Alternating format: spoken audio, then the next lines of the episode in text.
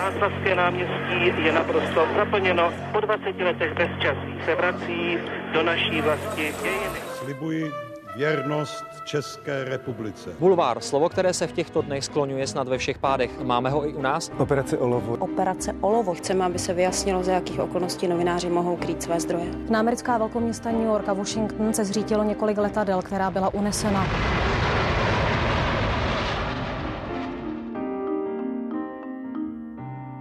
Komentuje hlavně hokej nebo atletiku, nebrání se ale ani jiným sportům. Je totiž považovaný za jednoho z nejvšestranějších sportovních komentátorů. Sám hrál hokej, při kterém si v žácích stoupnul na led i proti Jaromíru Jágrovi. Vystudoval ale matfis a do televize poprvé přišel jen něco naprogramovat. Dnešním hostem eh, je šéf-redaktor sportovní redakce České televize Michal Dusík. Dobrý den. Krásný den, dobrý den. Já jsem Veronika Malá a přeji příjemný poslech podcastu Background ČT24. Tři generace, tři klíčové etapy české novinařiny s těmi, kteří jsou a byli u toho. Speciální podcastová série pořadu Newsroom ČT24. Generace. Jak rychle umíte mluvit? Eh, tak já doufám, že pořád ještě umím mluvit docela rychle. Když to takhle vyzkoušíme, tak si myslím, že se ještě pořád dá ta kadence udělat. Je mi jasné, eh, kam míříte. Eh, míříte k těm komentářům boltovských stovek, nebo obecně Přesně tak. ke komentářům stovek. Je to samozřejmě záležitost, která trošku vyplynula z děje, vyplynula i z toho, že ten komentář by měl nějakým způsobem odpovídat tomu dění, které divák sleduje. To znamená asi podobnou kadencí eh, komentovat eh, třeba šachový zápas eh, by nebylo úplně odpovídající. K té atletice se to docela hodilo.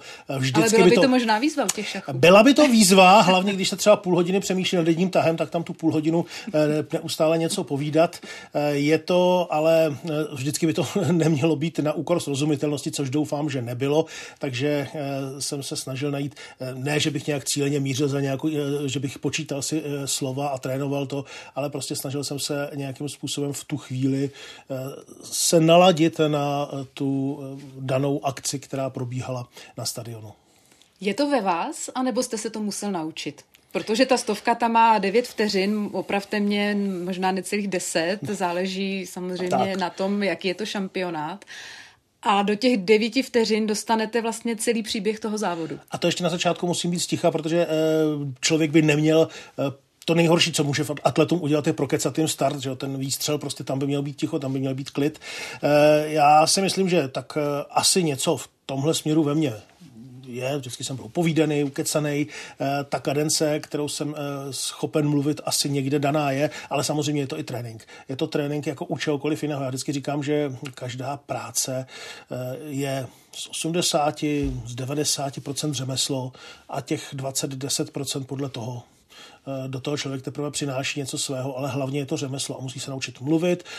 Hlasivky, Znají to herci, znají to zpěváci a znát by to měli i televizní komentátoři, televizní reportéři, televizní redaktoři, že prostě hlas je nástroj když se s tím nástrojem naučím pracovat, tak ho budu ovládat lépe. Když to nechám být, tak ono to samozřejmě nějak fungovat bude, ale pak jsou chvíle, kdy to prostě bude poznat, že ten hlas eh, úplně nedokážu ovládat. Je to třeba uh, už to, já vždycky říkám, eh, když uh, třeba přijde někdo nový nebo k nám přijdou studenti na praxi, učte se pracovat hlasem, učte se hrát si s tím hlasem, učte se třeba v průběhu povídání neustále snižovat hlas, abyste mluvili a mluvili hlouběji, hlouběji, hlouběji. Nebo zkuste jenom eh, docela dobré cvičení je eh, naučit se nějaký text a te, typovat si, na kolik sekund ho namluvím a pak s tím pracovat. Pak ho namluvit třeba o místo 10 sekund na 12 sekund, na 8 sekund, hledat si i svoje limity, hledat si prostě, eh, kdy už se ztrácí srozumitelnost. Když začnu mluvit moc rychle, to jsou prostě věci, které člověk musí trénovat, eh, musí s nimi pracovat, musí je neustále trénovat. Ono to eh, zase je eh, to trošku, říká se na kole, nikdy člověk nezapomene, ano, ale um, už pak na něm nevyhraje Tour de France, když na něm nebude nějakou dobu jezdit. To znamená, i ten hlas musí člověk trénovat. Pořád si dělám nějaká hlasová jazyková cvičení, pořád se snažím prostě si udržovat uh, ten hlas v nějaké kondici. Jaká je ta průprava ale k té stovce? Těch devět vteřin je nesmírně limitujících. Zvládne stovku každý? Řekněme komentátor, komentátor redaktor sportu. Tak eh, já si myslím, že eh, každý zvládne najít svoje prostředky, jak tu stovku odkomentovat zajímavě. A nemusí to být zrovna v tomhle ta kadence slov. On tam mm-hmm. za těch 9-6 může říct méně slov než já a přitom to bude zajímavější. To není, není to jenom eh, prostě měřítko eh, toho komentáře, není jenom počet slov. Eh, je to zase ještě i o tom, že v tu chvíli mně přišlo, že se hodí takový ten popisný, to znamená ten opravdu popisný, že to, to vtažení do děje tím popisem toho, co se na té ploše momentálně děje, aby ten divák v tom vyrovnaném souboji viděl nebo věděl, kdo zrovna v tu chvíli vede, jak to tam vypadá, komu se podařil start, jak to tam, jak to tam je. Ale těch cest je celá řada a každý by si měl hledat trošku tu svoji cestu, protože jinak by to bylo vyrábění nějakých klonů.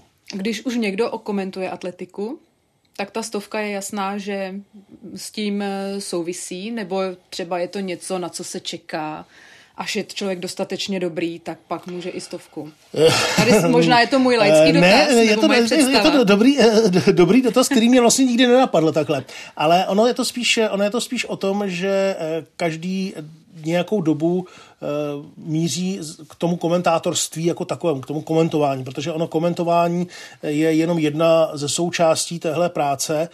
Eh, těch možností je víc. Někdo může být špičkový reporter a třeba neodkomentovat jediný přímý přenos. Eh, někdo může být špičkový redaktor, který točí úžasné reportáže, někdo může být špičkový moderátor a nutně nemusí dělat všechny ty věci dohromady nebo je nemusí dělat na stejné úrovni.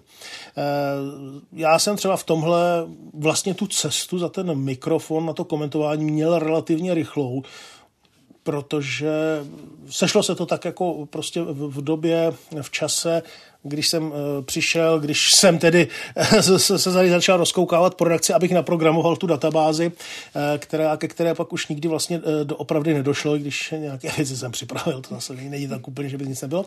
Ale... Zůstala práce nedokončená. Uh, spíš, spíš to, co jsme původně chtěli dělat, uh, převzali pak jiné profesionální systémy, ale nějaké věci jsme uh, tady dávali dohromady.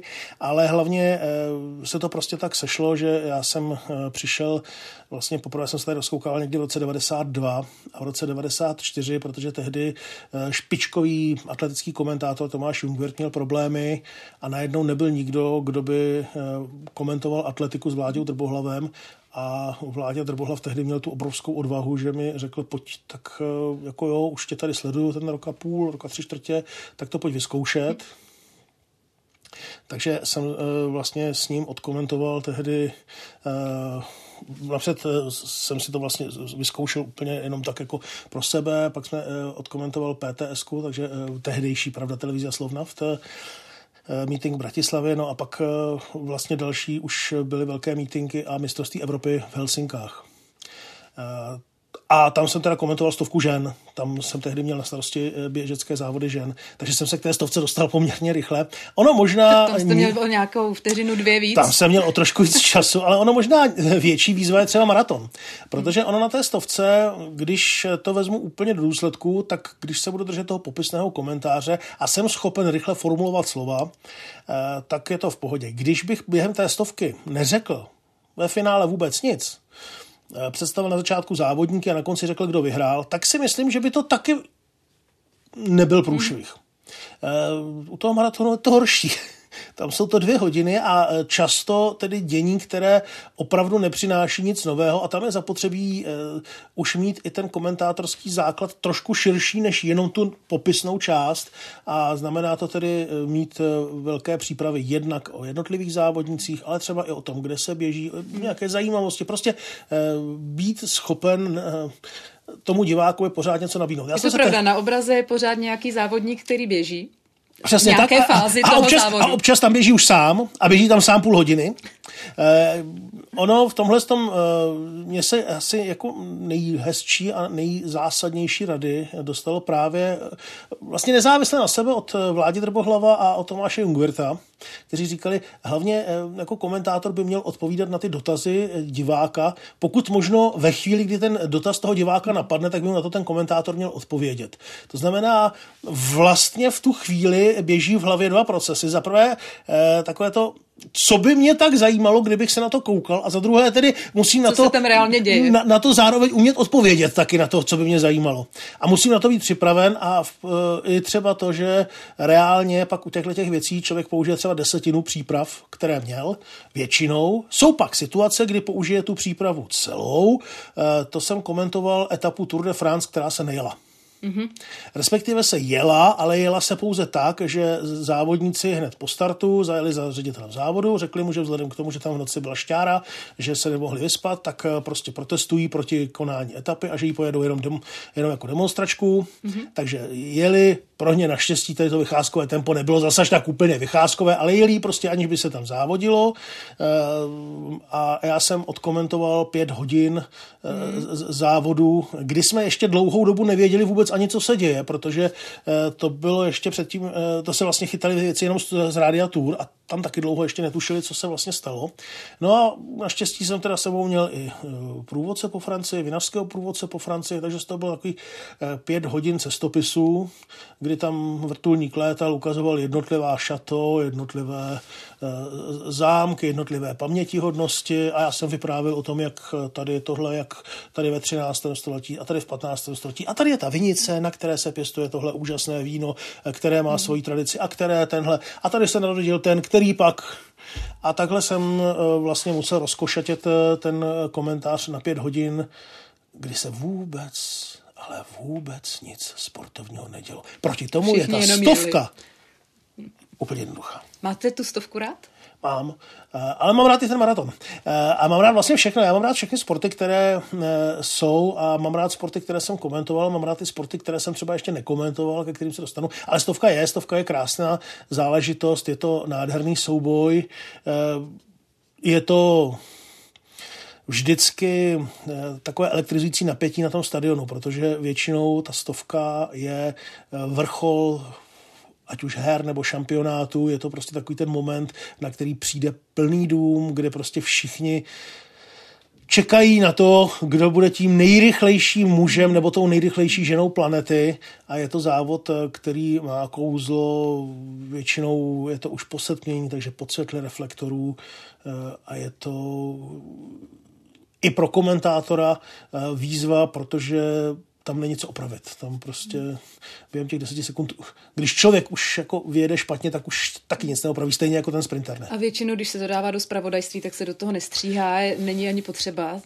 protože je to takto krátké, takže je to tam se vším všudy. Potom. Je, to, to, je to trošku, když to, když to přeženu, je to taková známka toho, že se ten komentář povedl, když eh, pak ta stovka se dá do spravodajství celá i s komentářem, protože on samozřejmě do toho spravodajství by se dal dát i bez komentáře, ale by se dát uh, vlastně převoj obraz, jenom obraz a to. Takže když se dá i s komentářem, tak to znamená, že to asi nebylo tak zase úplně špatné.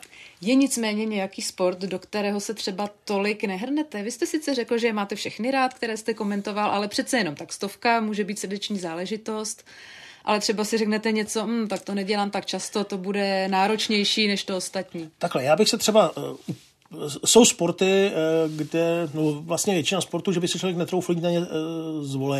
Jsou sporty, na které by se opravdu musel delší dobu připravovat. Třeba krasobruslení, které je nádherné, ale prostě netroufl bych si do něj jít, aniž bych uměl roz, rozeznat skoky, aniž bych si byl v tom jistý, aniž bych prostě tuhle stránku věděl. Což vím, že bych se nenaučil za noc.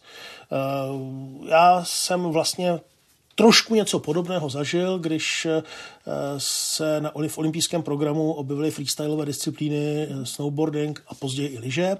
A eh, to jsou taky disciplíny, kde prostě ty skoky mají svá jména, kde mají ty skoky svá označení. Ještě to je někdy komplikovanější o to, že tuhle variantu zrovna skákal někdo, takže se to nemenuje, takže se to jmenuje třeba Hakon Flip nebo Michael Chuck. Mm-hmm. Ale tam jsem věděl, že to budu komentovat, eh, takže jsem si vlastně už půl roku dopředu se snažil nakoukávat videa, eh, nakoukávat prostě závody, učit se ty skoky poznávat. A musíte to poznat opravdu z té obrazovky, z toho skoku?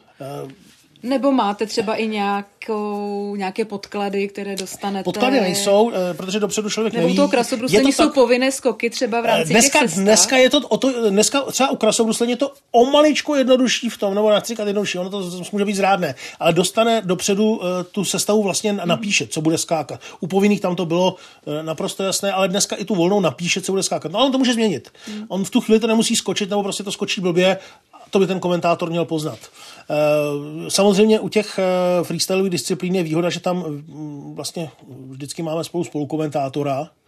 Eh, zároveň je to i o tom, že docela dobré vodítko, teď možná co prozradím, je ten místní hlasatel, který většinou bývá tak jako velmi zkušený, to bývá taky člověk, který tomu rozumí, takže i dá se něco odposlechnout. No já si pamatuju, v tomhle třeba velký průšvih byl Turín protože tam eh, fakt jsem se předtím učil ty skoky a opravdu jsem, jsem to nadřel.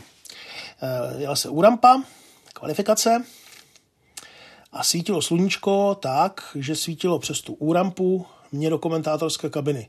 Takže já jsem na oči neviděl vůbec nic, já tam viděl nějakou tečku, že tam někde skočila, na monitoru jsem neviděl taky vůbec nic. No a pak mě psali lidi, že teda jako jsem se aspoň ty skoky mohl naučit. Jako. Mm-hmm. Mm. Kdyby tušili. Ale zase eh, já v tomhle tom říkám, eh, zase toho diváka nemusí zajímat eh, moje blbé podmínky, to, že tam prostě někde blbě vidím, to je můj problém, ne jeho. Co vám v takovou chvíli jde hlavou? Že si to říkáte, ježiš, tečka. To bych, to bych teď jako nechtěl úplně uh, ventilovat, protože se to nehodí.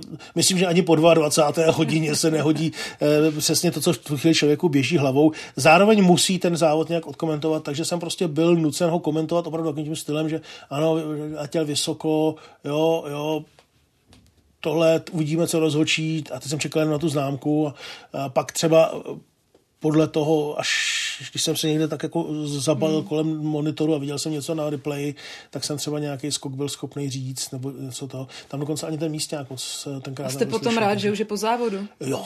Maria. Ten, ten závod pak trvá asi 18 hodin v pocitově. No. I když je za hodinu pryč. a, ale jo, i to, to, i to k tomu patří a prostě je to součást, je to součást, eh, jaké, to by člověk nesměl vylézt na ulici, kdyby se bál toho, že eh, bude někdy vypadat jako pitomec. No, musíte si poradit v tu danou hold, chvíli. Hold prostě občas člověk vypadá jako pitomec. No. A občas i právem. Co byste řekl Michalu Dusíkovi z 90. let? Uh. K jeho komentáři na základě už současných K jeho komentáři? Eh, no určitě byla spousta cestiček, kterými jsem se zkoušel vydat a které bych si tady zakázal eh, dřív, než, eh, kdy, než kam, až jsem po nich došel a musel jsem se vracet. Já si to třeba jsme měli období s Robertem Zárubou, kdy jsme se tak jako předháněli v krasomluvě při, při eh, reportážích z hokeje. Divák nás musel mít za naprostý magory. To, když jako si člověk zpětně vezme, eh, co jsme byli ochotní a schopní říct, tak eh, z dnešního pohledu si říkám, jako fakt to bylo taková jako trošku, trošku jako exibice v tom, co jsme schopni ještě napsat za text, ale ztratili se v tom úplně. Vzpomenete si ještě na něco ne, z toho? Ne, ne, ne. radši ne. ne radši ne. Ne, tak jako pamatuju, že jsme třeba jeden zápas, myslím, Robert, ten to popisoval jako válečnou, jako, e, e, jako a generál, ten poslal do, do, na, na steč plukovní. Mm-hmm. A já jsem měl něco podobného, no. Br. Kam se to ale posunulo, ta profese jako taková? Když to srovnáte s těma devadesátkama, u valné většiny kolegů, vlastně, kteří už nám tady mluvili, eh, tak jsme se většinou vždycky dozvěděli, že se profese jako taková strašně zrychlila. Je to i případ komentování. A teď nemyslím tím, že už jsou specializované sportovní kanály a těch relací v devadesátkách bylo méně, hmm. ale ten samotný, eh, opravdu ten komentář, když si vezmeme třeba hokej v těch devadesátkách a hokej dnes. Tak on se, eh, třeba hokej se zrychlil, takže samozřejmě i ten komentář se v tomhle zrychlil, ale hlavně se zrychlil, ono se eh, Teď bych se na to dal podívat se spousty pohledů. Když to vezmu třeba z pohledu informací, tak když v devadesátkách člověk scháněl informace, tak je scháněl velice složitě, ale zase, když už je sehnal, tak byl jeden z mála, který ty informace měl a pro ty fanoušky to byl ten zdroj a oni byli nadšeni z toho, že nějakou vůbec informaci, nějakou statistiku člověk může říct. Dneska eh, jsou fanoušci, kteří, co se týká statistik, co se týká těchto věcí, toho od tom sportu vědí podstatně víc, nebo o tom konkrétním detailu vědí víc eh, než my, nebo eh, ono by to třeba člověk byl schopen dohledat, ale do toho přenosu, abych rozebíral statisticky jednoho hráče nebo jednoho běžce nebo já nevím, jednoho eh, závodníka, by byl nesmysl. Takže člověk musí víc, více dneska třeba hledají v komentářích příběhy.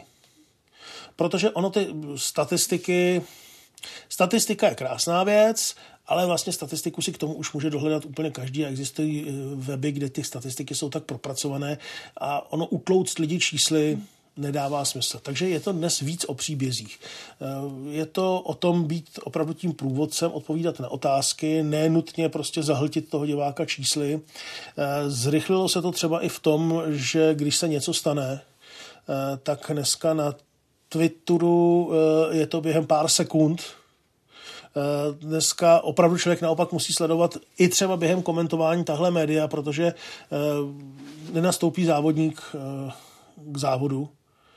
No a než oficiální cestou dostanu informaci o tom, proč to tak bylo, že třeba uh, má koleno pochroumané nebo něco, tak, tak už, je to, to je půl hodiny, už je to půl hodiny na Twitteru. To znamená, já musím v tu chvíli už jako po očku ten Twitter sledovat a sledovat ty informační kanály, abych vlastně byl stejně rychlý v tom komentáři, jako jsou ti, kteří třeba sedí v klidu doma a mají ten počítač a mají to, uh, mají to. takže v tomhle se ten uh, to, aby člověk se udržel vlastně, eh, ty informace, aby se udržel na stejné úrovni, tak se samozřejmě zrychlilo. Zrychlilo. Dřív eh, to bylo o tom, že jednou týdně vycházel turistický sport a v něm se dalo najít lecos. Dneska eh, je to jednou za minutu pomalu, aby skenoval člověk. A ještě víc kanálů. Samozřejmě, přesně tak. Co se týká samotného sportu, tak ten se taky zrychlil, je dynamičtější, i třeba je tam tlak právě na to, aby se zrychloval. Eh, je to zase v souvislosti s tím, že je snaha mm, i ten sport eh, dostat do kratších časů, aby prostě divácky byl přijatelnější. Hovoří se o spoustě eh, změn. Když si vezmeme volejbal, tam ty změny proběhly nejradikálněji. V 90. se ještě takzvaně ztrátovalo, to znamená, eh, tam na to, aby udělal tým bod, tak musel napřed získat podání a pak potom podání teprve ten bod uhrát. Takže tam taky byl set, který trval hodinu a půl, dvě hodiny. A to byl jeden set. A hrálo se jich třeba pět. Eh, to už dneska se změnilo. Změnila se i, ta tele, i ten televizní přístup. Dneska už pro toho diváka není zázrak, že vidí obrázky tamhle eh, z eh, Aše nebo eh, z Cortiny Dampeco nebo ze Sapora. Dneska prostě ten divák chce vidět těm sportovcům od ruce, chce jim vidět eh, trošku do zákulisí, chce prostě vidět mnohem víc. Eh, I se rychleji stříhá, ty střihy jsou rychlejší, je to dynamičtější, trošku ta klipovatá doba hmm. se obráží i v tomhle, což zase sebou přináší to, že rychleji se přechází z prostředí do prostředí a zase to přináší trošku jiné, eh, jiný přístup k tomu komentáři, trochu jiné věci. Jsou to i takové detaily, jako když vezmu olympijské hry v Pekingu, eh, střelbu a ten šeptaný komentář, kdy vlastně tehdy se na střelbě ještě nesmělo hlasitě mluvit. Hmm. A já jsem byl v, v hledišti, takže jsem komentoval eh, Katku Emonsovou a její medaile takovým vlastně pološeptem. Dneska je pravidlo, že se naopak musí hrát hlasitá muzika. To znamená, dneska by hmm. tenhle komentář, tenhle styl komentáře vlastně už neodpovídal tomu prostředí. No, takže i tohle se změnilo, mění se spousta věcí a člověk se musí nějakým způsobem přizpůsobit. Vy jste hodněkrát zmínil slovo statistika. A já jsem na začátku říkala, že jste vystudoval matfis. Je v tom sportu ta statistika něco, co vyhovuje vaší, řekněme, matematické duši? Uh, jo, já si myslím, že eh, to, je jedna, to byla jedna z mých výhod. Hlavně teda moje výhoda byla i to, že jsem si byl schopen k těm statistikám naprogramovat nějaké věci a dneška jsem, že nemusím ty statistiky tolik sbírat eh, ručně mm-hmm. a přepisovat, ale že jako jsem schopen si napsat ty programky tak, aby ty statistiky trošinku hlídaly za mě. Samozřejmě statistika je na jednu stranu strašně důležitá, protože ona dává eh, některé výkony do souvislostí, dává je k zařazuje je do historických kontextů, zařazuje je do aktuálních kontextů. Zároveň je to ale strašně nebezpečná záležitost v tom, že ne každý s tou statistikou správně pracuje. Já občas teď nechci, nechci používat Eh, to, to slova Václava Klauze no, vyvolává to mírný úsměv na mé tváři, když vidím. Ne, já eh, musím říct, že spíš jako kolegům eh, někdy vysvětluju, když jsou odehraná dvě extraligová kola, tak dělat nějaké závěry ze statistiky po dvou zápasech je naprostý nesmysl. Já mám možná, to je asi jako největší výhoda toho matematického a fyzikálního základu, který mám, že trošku umím tu statistiku dát do souvislosti i kdy ta statistika má význam a kdy ta statistika je fakt jenom hra čísel, která zatím vůbec žádnou statistikou nejsou. Zatím je to jenom prostě eh, tak malý soubor čísel, že z nich dělat statistiku. Eh, ono to vůbec je někdy eh, problém, který mám eh, obecně eh, u některých eh, i článků v novinách, a nejen sportovních. Hmm. Jo, máme někdy tendenci statistiku přeceňovat nebo hledat, hledat věci ve statistice, které tam nejsou, nebo my se snažíme ukázat, že z něčeho vyplývá něco. A to jsou závislé, závislé hodnoty. Takže logicky, ono asi nej, nejkrásnější v tomhle je teď to současné, co se pořád probírá, a to je počet pozitivně testovaných případů covidu. No ale to je v v těsné korelaci s počtem testů. A vždycky bylo. A jakmile eh, řeknu A a neřeknu B, tak ta statistika ztrácí smysl. Přesně tak. A je to, je to věc, kde eh, jsem už viděl dělat tak neskutečné závěry eh, z tak nesmyslných statistik, že tam možná ten, ta, ten, ten fyzik a matematik ve mně pak trošinku jako křičí a, a říká tak... Vzpomenete si ještě, co jste to sem šel naprogramovat eh, jo? na začátku těch 90. let? Eh, v podstatě v podstatě něco, co jsem, co jsem tady později pak eh, trošku udělal, takový systém, do kterého by se zadávali, do kterého by se zadávaly skripty, to znamená vlastně metadata, jak se tomu ještě tak neříkalo, skripty k jednotlivým eh, pořadům, aby se dali rychleji vyhledávat, aby se eh, dalo rychleji vyhledávat, kde co je, kde eh, se co dá najít a tak dál. Nakonec jsem to s velkou oklikou eh, asi před třemi lety eh, něco podobného eh, taky s provozem před čtyřmi lety. Něco podobného Napadlo vás tehdy, že byste vlastně v té redakci mohl pracovat a vůbec. vlastně, že v ní budete pak pracovat ještě dalších 30 let, budete jim šéfem? Vůbec, vůbec, vůbec ne. Nic takového mě ani nenapadlo, protože to bylo období, kdy jsem celkem jasně na matfizu a moje zájmy byly fyzika mezních vrstev v atmosféry a já jsem od malička se zabýval astronomií, a okem teda. Mm-hmm. Ale eh, mě hrozně bavila astronomie, hrozně mě bavila fyzika, eh, bavily mě tyhle věci a tak nějak jako jsem byl přesvědčen, že něco takového bude. No, člověk občas udělá nějakou otočku v životě, ale tak zase zůstal jsem aspoň u toho sportu, no, ten hokej. Ten a tak ta statistika, tam ten matematický prvek, ten tam je. Když třeba s kolegů vybíráte, kdo další bude dělat eh, komentáře nebo nějaký kolega odejde a je potřeba ho nahradit, co jsou třeba ta kritéria, která jsou pro vás důležitá u dobrého komentátora? Eh, já si myslím, že Ono samozřejmě vždycky nejlíp se to pozná při nějakém testu přímo na place, protože ono eh, jako úplně naškat, udělat škatulky a někoho osekat do nějakých eh, krabiček eh, se nedá, ale pochopitelně důležité, důležité je vůbec to, jak umí pracovat jazykem, jestli umí mluvit česky, protože pořád bychom měli být schopni hovořit česky a používat český jazyk tak, jak se používat má. Ne vždy se to stoprocentně povede, ale těch chyb by mělo být co nejméně. Eh, já pořád eh, říkám, že by to měl být i člověk, který eh, umí mluvit, to znamená, nemá nějaké velké zjevné jazykové vady, protože ono, každá jazyková vada je jenom otázka toho pracovitosti, aby se dala odstranit.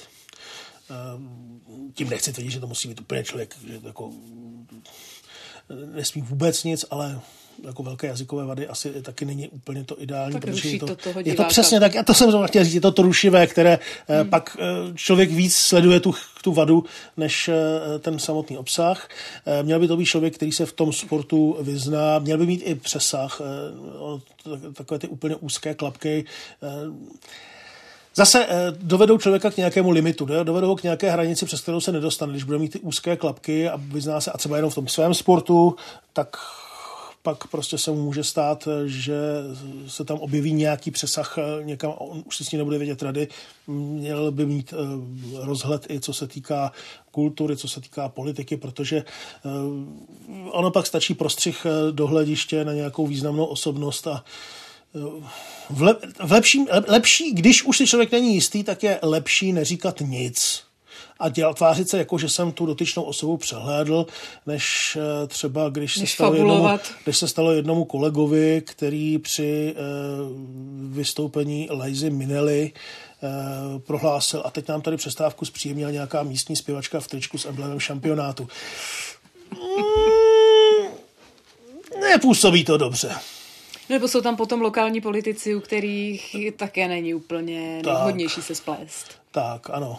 A víme to i třeba z českých tenisových eh, zápasů, že tam nebývají jenom ti politici, ale i nejrůznější biznismeni a tam vlastně se, lidé činí v zákulisí třeba. Tam, tam se přiznám, že když už, eh, že, že zaprvé jsme domluveni s režiséry, že na tyhle lidi jako prostřihy není třeba dělat nějak jako zásadně a když už se nějaký objeví, tak já za, za sebe tedy jsem toho názoru, že nemusím vyjmenovat úplně každého, kdo se přišel zviditelnit na nějaký turnaj. Samozřejmě něco jiného je, když eh, se tam objeví třeba významný umělec, významný vědec, významný sportovec, jsem schopen ho poznat, tak pak ano.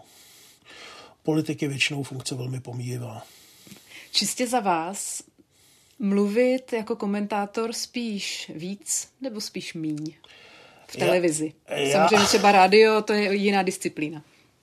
Čistě za mě spíš míň, eh, protože ono eh, samozřejmě lze eh, zase se bavit o tom, že v každý případ, každá situace vyžaduje trošku jinou míru počet slov, ale když uberu na počtu slov, tak nikdy neudělám chybu. Když bude méně slov, tak to chyba nebude. Když bude více slov, tak to vždycky toho diváka rušit bude. To znamená, když jsem na vážkách, tak se vždycky rozhodnu radši pro, to menší, eh, pro ten menší počet slov. Eh, já naopak si myslím, že není třeba neustále mluvit. Že jsou chvíle, kdy prostě toho diváka můžu nechat, eh, aby si ten sport opravdu jenom vychutnal. Aby opravdu se podíval jenom na ten sport s těmi ruchy, které k tomu patří. Když je to dobře nasnímané, když je to dobře nazvučené, tak prostě proč by se chvilku nemohl jenom taky dívat, jenom taky těšit z toho, eh, na co se kouká a pak třeba jenom do toho lehonce vložit statistiku nebo nějaký údaj, něco, co uh, zasadí tu jízdu třeba do, teď na mezičase na čtvrtém místě. A nechat, nechat a stačí to. A stačí to. A stačí to. Jsou, uh, je to právě dneska třeba i to riziko uh, té dostupnosti informací, že člověk si opravdu udělá mm, velkou přípravu. A pak je mu líto toho času, který věnoval té přípravě, že tam tu přípravu neprodal. A že si našel něco hezkého a že vlastně to tam zatím neřekl. Tak to tam radši ještě rychle řeknu. No a ještě tohle tam chci říct. A ještě tohle. A už, už to přeteče. Je to o nějakém citu. Hmm. Vystihnout tu míru. A i o tom, eh, já si myslím, že eh, co zrovna v téhle práci je vždycky problém, protože eh, samozřejmě není to práce pro úplné introverty. Jako člověk, který tohle dělat, jde dělat, tak v sobě musí mít určitou míru exhibicionismu, spíš větší než menší, ale zároveň v tu chvíli by měl ten exhibicionismus potlačit, protože je tam opravdu jenom jako doplněk. Ten komentátor je jenom doplněk. Primární je tam to, co ukazuje ten obrázek. A ten komentátor jenom doplňuje a občas se dostane do situace, kdy má pocit, že je důležitější než to, co se děje na obrazovce a z toho je většinou průšvih. Jak pracujete s emocemi? Musí je člověk kontrolovat. Při komentáři musí emoce kontrolovat, to znamená, musí je mít eh, skrocené. Eh, samozřejmě ty emotivní situace přicházejí, eh, ty emoce by měly odpovídat tomu, jaké emoce třeba prožívá v tu chvíli divák. Pochopitelně, když tam bude nějaká česká účast, česká stopa, tak ty emoce jsou trošku víc na místě. Emoce ano, ale vlastně do jisté míry je to i emoce eh, řízená, eh, protože komentátor, který by se nechal strhnout emocemi, by vlastně ztratil kontrolu nad svým komentářem. Ztratil by kontrolu nad tím, co říká, nad obsahem toho komentáře, protože samozřejmě v emocích eh, i rozhodnutí rozhodčích třeba vidí jinak. V emocích není schopen objektivně hodnotit to by si měl zachovat a ty emoce do toho přidat. Eh, eh, někdy, ono to zní blbě, když to takhle řeknu, ale vlastně trošku uměle. Dodat je eh, rozumem. Dodat je rozumem. Ono samozřejmě s tou emocí se sveze, člověk by měl ale najít to, kam tu emoci nechá narazit, kam, kam ji pustí, tam se držet a případně jenom kontrolovat, eh, že teď můžu trošinku přidat těch emocí, teď je, je tam dávat eh, nemusím, teď bych měl naopak zůstat malinko víc zabržděný. Ono taky není uh, úplně nezbytné se s těmi diváky překřikovat, uh, protože ve chvíli, kdy je finále mistrovství světa, český tým dá gól, tak uh, vlastně všichni, co jsou u televize, v tu chvíli křičí si tam křičí ještě i ten človíček na tom stadionu, to už vlastně tomu divákovi je, je jedno, že to už stejně neslyší. Křičí on, no nemusím se s ním překřikovat. Tam mu tu radost necháme. Netvrdím, že to je. Je to můj názor tohle, jo? Zase jsou kolegové, kteří ten názor mají jiný. Ale na Gano to bylo asi autentická radost. Uh, no, Nebo uh, myslíte, že tam taky byla jistá míra řízenosti? Uh, jednoznačně řízený.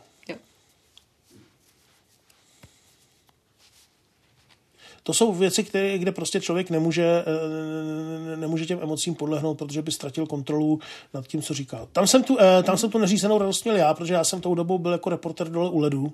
Takže jste si mohl dovolit. Takže jsem si mohl dovolit, protože v tu chvíli jsem vlastně nevysílal, takže tam já jsem si, tam já jsem si to užíval naprosto. Já vlastně o to víc si ty emoce užívám ve chvíli, kdy nekomentuju. Znamená, tam jsem takový ten uh, opravdu fanoušek, který prožívá ty uh, zápasy a, a prožívá ty křivdy od rozhočích a, a fakt jako... Mm. A na tom vesnickém fotbalu šel byste se hádat? No, já jsem se, já jsem se jako hráč hádal s rozhodčíma. Ale i jako pak divák jako, třeba. No, i jako, no, a jako rozhodčí pak jsem to zase viděl trošku z jiného úhlu, protože jsem taky pískal hokej, tak jsem pak spoustu těch akcí viděl zase ale jako hráč jsem byl strašně, strašně jako, to, to jsem startoval, startoval na první našlápnutí, to jako stačilo jenom ťuknout, jak, jak dobře se řízená mašina. Co je taková noční můra sportovního komentátora? Noční můra, no, já nevím, jestli noční můra, samozřejmě noční můra je nebýt připraven. Noční můra je mít problémy s hlasem. A noční můra je zmeškat přenos. Stává se to? Uh, stává, občas se to stane, velmi vzácně, tím nechci, aby to občas nevyznělo jako, že tak maximálně jednou do týdne, velmi vzácně se stane, že z nějakého důvodu prostě se někdo nedokáže dostat na ten přenos, kde měl být a pak začíná jako vesel. E, jako nejčastěji, kdy jsem to zažil, tak třeba bylo na olympijských hrách. Stalo, stalo se, já napřed řeknu, kdy se stalo mně, když jsem přišel mm. pozdě na přenos. To bylo na mistrovství světa v atletice, kde teda naštěstí komentujeme ve dvou. A byly to dva dny desetiboje, bylo to v, bylo to v Osace v Japonsku a já jsem si nevím proč do toho kalendáře, jak se to, co jsem si napsal, že v oba dva dny to začíná stejně, ale to ten druhý den začínal o hodinu dřív. A já mám teda zvyk, že chodím, eh, abych byl minimálně půl hodiny před začátkem přenosu na místě, abych si stihnul vyzkoušet všechno, že já jsem tam byl, půl hodiny před začátkem, a ten druhý den boj začíná 110 překážek, takže já jsem přišel na ten stadion a teď vidím, jak sklízejí překážky. Mm-hmm. Říkám, no ty Japonci jsou blázni, si tady ještě trénují sundávání překážek, za chvilku budou se stavět. A teď jenom takhle vidím na tom komentátorském, jak sedí vládě drbohlav a hrozí na mě takhle. A už jsem v tu chvíli mě polilo horko. Naštěstí atletiku děláme ve dvou, takže tam byl vládě, který tu 110 odkomentoval za mě. Znovu mu tímto děkuji a znovu se mu tímto omlouvám i po těch letech. K tomuto politování hodnému nedopatření opravdu eh, nedochází často. A zase jsem to zažil z druhé strany, kde eh, kolega tom byl tenkrát teda nevinně, protože uvíznul v autobuse to bylo ještě v Sydney, dokonce v roce 2000, směrem na ženský zápas basketbalu. A jediný, co nám stačilo zavolat, je nestíhám. Já byl jediný, kdo byl v tu chvíli vlastně v tom ofisu, v té v místnosti ve vysílacím centru, tak jsem šel do té off do té hlasatelny a jenom jsem prosil tenkrát Míru Langra, myslím, že Míru Langra, ať mi tam, já jsem si vytiskl jenom soupisky těch dvou týmů, já jsem ho poprosil, ať mi teda ke každý té hráčce vyjede eh, na olympijských hrách k dispozici ten olympijský systém, kde jsou takový jednoduchý biografíz, aspoň, aspoň nějaký základní věci k těm. Tak ať mi k těm hráčkám vyjede aspoň ty bios. Že já jsem měl opravdu jenom soupisku a statistiky. Takže já jsem začal komentovat ten zápas, tehdy Brazilek, už ani nevím, s Italka, myslím. A začal jsem ho komentovat a za začátku tam ty hráčky jenom hráli, hráli mi ty statistiky a postupně, jak mi tam Míra nosil, a samozřejmě chytře, protože je to inteligentní, velmi inteligentní člověk, tak on mi napřed vytisknul ty základní pětky, ty mi tam rychle přines a pak mi tam začal nosit další hráčky, nosil mi tam další, další hráčky.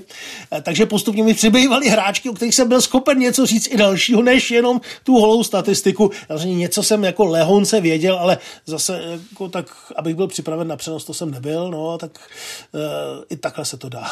Ale zvládlo se to? Zvládlo se to druhou půlku, už odkomentoval Kuba Bažant. Vy jste stál i u zrodu vlastně ČT, tehdy ČT4 mhm. Sport, mm-hmm. teď už je to jenom eh, ČT, ČT Sport. Sport. Jak tyto, řekněme, specializované kanály do té sportovní žurnalistiky promluvily? Zejména objemem práce? Uh, objemem práce a zároveň tedy objemem sportu, který přinášíme divákovi. Uh, ono to tehdy bylo uh, vlastně hodně zásluha o ty Černého který byl tehdy jako šéf-redaktor Reakce sportu. A my jsme se tak jako o tom bavili a e, Ota Černý prostě tuhle ideu měl. E, a teď se tak jako, to začínalo tady v televizi pomaličku, tak jako, že by něco takového mohlo být, anebo dětský program, anebo něco a teď jestli, no a já jsem vlastně tehdy přišel s tím, s, vlastně s citátem klasika, kdo když ne my a kdy když ne teď, protože vlastně bylo jasné, že když to vlastně tehdy dochází, tehdy vlastně byla ta první vlna digitalizace. To znamená, šlo o to nabídnout divákům důvod, proč přejít na digitální vysílání. A my jsme vlastně přišli s tím, že ten sport je jeden z těch důvodů, proč opravdu si myslím, že ti diváci na ten digitál přijdou. Ukázalo se, že to byla pravda, že to skutečně e, přesvědčilo spoustu diváků, že by si ten digitální set box měli pořídit. No a já si vlastně myslím, i sport v té HD kvalitě taky pro mnoho lidí dává smysl. Ono, eh, když se na to podíváme úplně ještě teď třeba i z, z, nově, eh, tak ono se říká, že sport je jedna z věcí, která může nejdéle udržet televizní vysílání jako takové protože eh, sport a přímé přenosy hlavně teda, eh, zatím pořád nejkvalitnější způsob šíření je ten eh, televizní systém, tak jak se postupně vyvíjí, tak aby to bylo v HDčku, aby to prostě bylo se všemi těmihle věcmi. Protože filmy dneska už lidé, když tedy nechám kino, tak budou spíš sledovat prostřednictvím nějakých služeb které tady nebudu jmenovat, ale všichni dobře známe. Spravodajství, eh, eh, samozřejmě to je nesmírně důležitá záležitost, ale dneska eh, vlastně není až takový rozdíl, jestli sleduju zpravodajství v televizním přijímači nebo jestli ho sleduju na počítači, na malém notebooku. Dokonce spíš spousta lidí ho sleduje právě na nějakých přenosných zařízeních, na tabletech, na notebookcích, protože se ho berou sebou, protože ho sledují v dopravních prostředcích, sledují ho vlastně neustále. A ten sport je jedna z mála věcí, která zbývá na to, aby ten divák potřeboval na to tu velkou obrazovku a zároveň potřeboval ten kvalitní televizní přenos signálu, který mu umožní ten live zážitek, ten živý zážitek, který není někde streamovaný se spožděním Přesně, i třeba 20 sekund. Ono, nechce na to koukat se spožděním, přesně tak. tak. Aby to nebylo se spožděním, aby prostě to bylo co nejrychleji to lze. To znamená ne, že se na to podívám druhý den v klidu, ale chci se na to podívat v ten den, kdy se to no, děje. No ono stačí i internetové vysílání, které má spoždění třeba 10 vteřin Přesně. a člověk už ví z vedlejší místnosti, no. kde to sledují na jiné platformě, že padl gol, protože tak. tam už křičí a ke mně to ještě nedoběhlo. Takže eh, to je právě důvod, proč se říká, že sport je jedna z těch věcí a živé sportovní přenosy jsou jedna z těch věcí, které vlastně televizní vysílání udrží i nadále. Eh, to se dostáváme že třeba do horizontu dalších teď nevím, jestli let nebo spíš desítek let, ale je to tak, že prostě ten sport má tenhle potenciál. A tehdy vlastně u nás eh, žádná takhle specializovaná česká, eh, žádný český specializovaný program takhle se širokým záběrem neexistoval. No, mm, pro nás to naopak byla možnost zaprvé využít ta práva, která máme ještě víc, než jsme je využívali do té doby a zároveň přece jenom tehdy eh, i byly ty spory dvojka, tak co to má být? Má tam být sport, má tam být kultura. Já si myslím, že tak, jak to se posunulo, že to je správně, že prostě dvojka se vyprofilovala v pro mě úžasný program a strašně zajímavý program. A vlastně s tím sportem by to byla neustálá přetahovaná a pořád by to byl takový program, který by neměl tvář, a takhle každý ten program má svoji tvář a, a ten divák si přepne, kam potřebuje. A on si to najde, co chce. A ve finále je, to docela zajímavé. Ono se vždycky říká, že no jasně, sport to je pro ty pitomce, co se na to chtějí koukat, ale ono třeba ta přestupnost mezi dvojkou a sportem je hrozně vysoká, protože ono naopak sport je i ke sledování, i k aktivní činnosti jako docela často záležitost pro lidi s vyšším vzděláním, vysokoškoláky. Takže ono to tak jako úplně nefunguje, že eh, prostě eh, sport je jenom pro pitomce. Zároveň teda ta dvojka taky není jenom pro eh, ty intelektuály, tam je spousta věcí, které mají velkou sledovanost zase i v těch spektrech, které mnozí lidé považují, že ty by se na dvojku nikdy nekoukali dívali. Já musím říct, že to je pro mě jako... Vy jste tehdy začínali vlastně s olympijskými hrami v Turíně, jestli se nepletu. To, byl, to, to byla jedna Což věc. Nicméně taková doba, kdy olympiáda plní to vysílání tak trošku sama.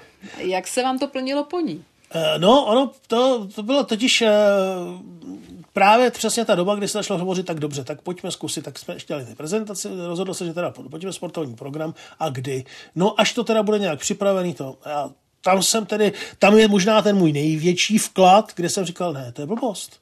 Pojďme to rozjet o Turína, protože Turín je e, moment, kdy ti lidé budou chtít e, se dívat všichni na sport a my tam najednou jsme schopni nabídnout to, e, co jim nejsme schopni nabídnout na tom jednom programu, který zabereme. Zabereme tu dvojku pro olympijské hry, ale stejně nám zbývá spousta sportů, které neukážeme. Tak pojďme ukázat na tom, že to je sport. A otačený se proto nadchl, rozjelo se to tímhle směrem a pak se začalo řešit, pojďme to naplnit po. Z začátku nebyl ten program úplně 24 hodin, pak byl, začínal se myslím 16 hodinovým vysíláním denně, eh, ale třeba tehdy nám docela pomohly golfy.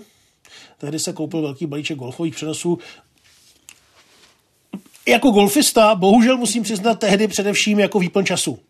Protože to prostě byl program, který začal v 10 večer, skončil ve 2 ráno, druhý den se 4 hodiny dopoledne zopakoval, zreprízoval a, a čtyři dny takhle za sebou a to bylo hned zaplácnutého prostoru. No a pak eh, se postupně k tomu začínali nabalovat další a začalo se třeba i domlouvat eh, s domácími soutěžemi, protože já si myslím, že a pořád eh, to tak je, že ČT Sport, ČT4, ČT4 Sport, jak se to postupně vyvíjel ten název, takže dneska zase ČT Sport, tak je to program, který je program České televize. A jak říkával Otačerný, česká, tedy vaše televize. A to zaměření na ten český sport eh, by tam mělo být, je tam a já doufám, že i bude. To znamená, eh, někdy nám diváci vyčítají, no ale proč nevysíláte tamhle eh, špičkový mezinárodní box třeba, nebo proč nekoupíte práva na to. Ano, je to cesta, je to samozřejmě možnost, ale ten český sport by v tom případě už nikdo nenabízel.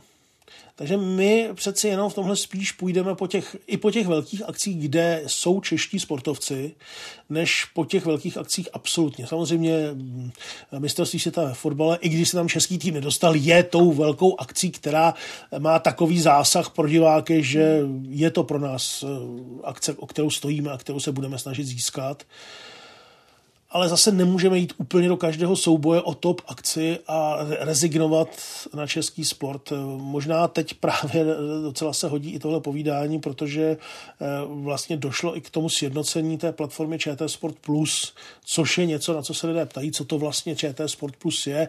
Není to nový program jako takový, ale došlo vlastně ke sjednocení, protože dneska docela zásadní platformou pro nás je ten systém HBBTV, tedy vlastně systém toho rozšířeného hybridního televizního vysílání.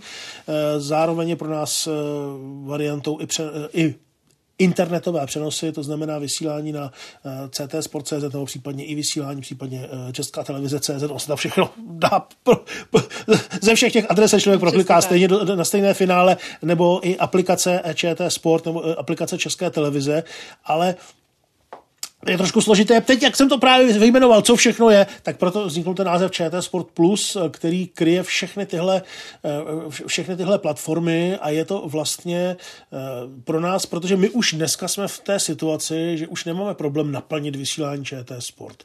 My už máme přetlak i v tom vysílání ČT Sport a právě proto eh, nedává smysl, abychom zase investovali peníze do ještě nějakého ČT Sport 2, programu televizního, ale spíš dneska je právě cestou tohle vysílání přes eh, vlastně další formy šíření stejného signálu, který eh, je eh, vlastně v principu i v tom televizním vysílání. Vy už jste to zmínil, vlastně fotbal, mistrovství světa ve hmm. fotbale, to jsou ty pro nás, řekněme, dominantní sporty. Prostě ve střední Evropě hokej, fotbal, to jsou populární, oblíbené sporty.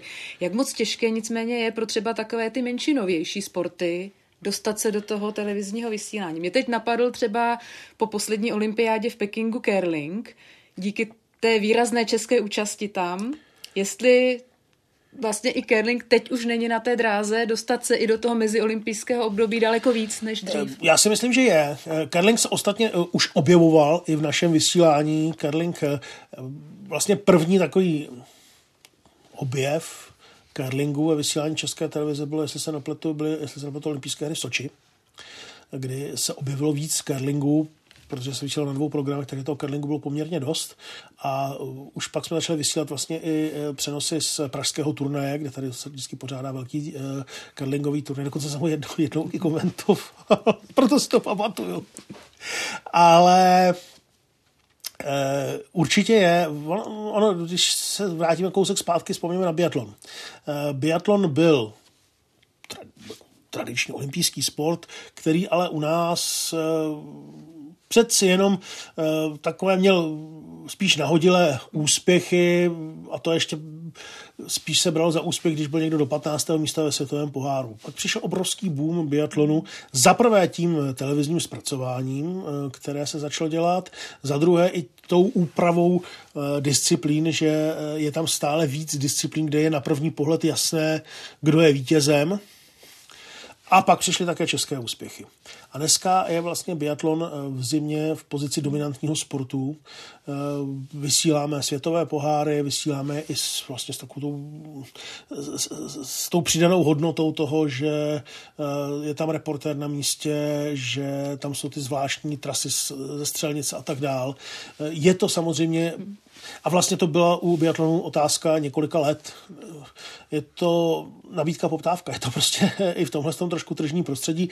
Na druhou stranu my se nechceme chovat jenom úplně ostře tržně, to znamená, nejdeme jenom po té poptávce, snažíme se nabídit právě i ty sporty, které třeba zrovna neprožívají to úplně top období. Já si myslím, že Karling rozhodně to své místo bude mít zase ještě o něco pevnější a zase o něco silnější i v příští sezóně. Ono vždycky pak záleží i na tom, eh, jednak eh, jaké akce se konají na českém území, jednak třeba dostupnost práv na zahraniční akce, protože to taky není vždy úplně jednoduché. No a eh, i třeba na nějakých dohodách se svazem, což v případě curlingu si myslím, že bude docela v pohodě, takhle třeba velmi výrazně a velmi rychle vstoupil florbal eh, do televizního vysílání právě díky velmi úzké spolupráci s florbalovým svazem. Pojďme se trošku podívat do zákulisí tady těchto velkých sportovních akcí, protože ne asi každý úplně měl příležitost na nějaké takové akci být. Pojďme si říct, co tam všechno eh, vlastně vy si můžete dovolit, třeba na těch olympiádách, co naopak si dovolit nemůžete, kam vás pustí, kam vás naopak nepustí ten komentátor. Jste někde u obrazovky nebo jste přímo na tom sportovišti. Reportér asi je na tom sportovišti, toho většinou člověk sám vidí na obrazovce, že tam je třeba na sněhu někde. Mm-hmm.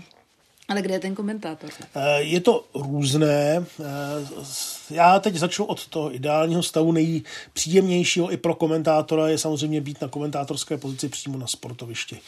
Eh, ne proto, že bychom si chtěli udělat výlet, že bychom se chtěli někam podívat, ale samozřejmě, když člověk je přímo na místě, tak může se podívat i jinam, než kam se zrovna dívá kamera. Je schopen před tím závodem eh, tam nazbírat spousty informací, těch zákulisních informací z poslední moment, eh, momentu, jednak od eh, českých sportovců, jednak od třeba dalších výprav, ať už přes nějaké známé, které má i v těch dalších týmech nebo v dalších výpravách, přes komentátory. Všechny informace jsou tam na místě bez nejrychleji dřív, než prostě projdou nějakým systémem, než se dostanou někam dál. To znamená, je v tomhle eh, pro komentátora nejpříjemnější být na místě. Samozřejmě jsou sporty, které se s nás dělají odinut, jsou sporty, které se hůř dělají odinut. Třeba u atletiky eh, je největší problém v tom, že to je sport, kde se ne, ne, nedělá jenom jedna věc v jeden čas, kde současně s tím během probíhá třeba dvě techniky, které ta kamera nesleduje. A ve chvíli, kdy nejste na stadionu a nemůžete se podívat, co se v té technice děje, tak tam fakt nevidíte maximálně někde na nějakém výsledkovém servisu, vidíte, jaký byl výsledek, eh, ale nevíte, jestli eh, ten výčkař tu laťku schodil proto, že ji o ní lehce škrtnul, nebo proto, že si těsně před odrazem podl, se mu podlomila noha a zvrknul si kotník. Eh, to vám ta grafika nikdy nenabídne.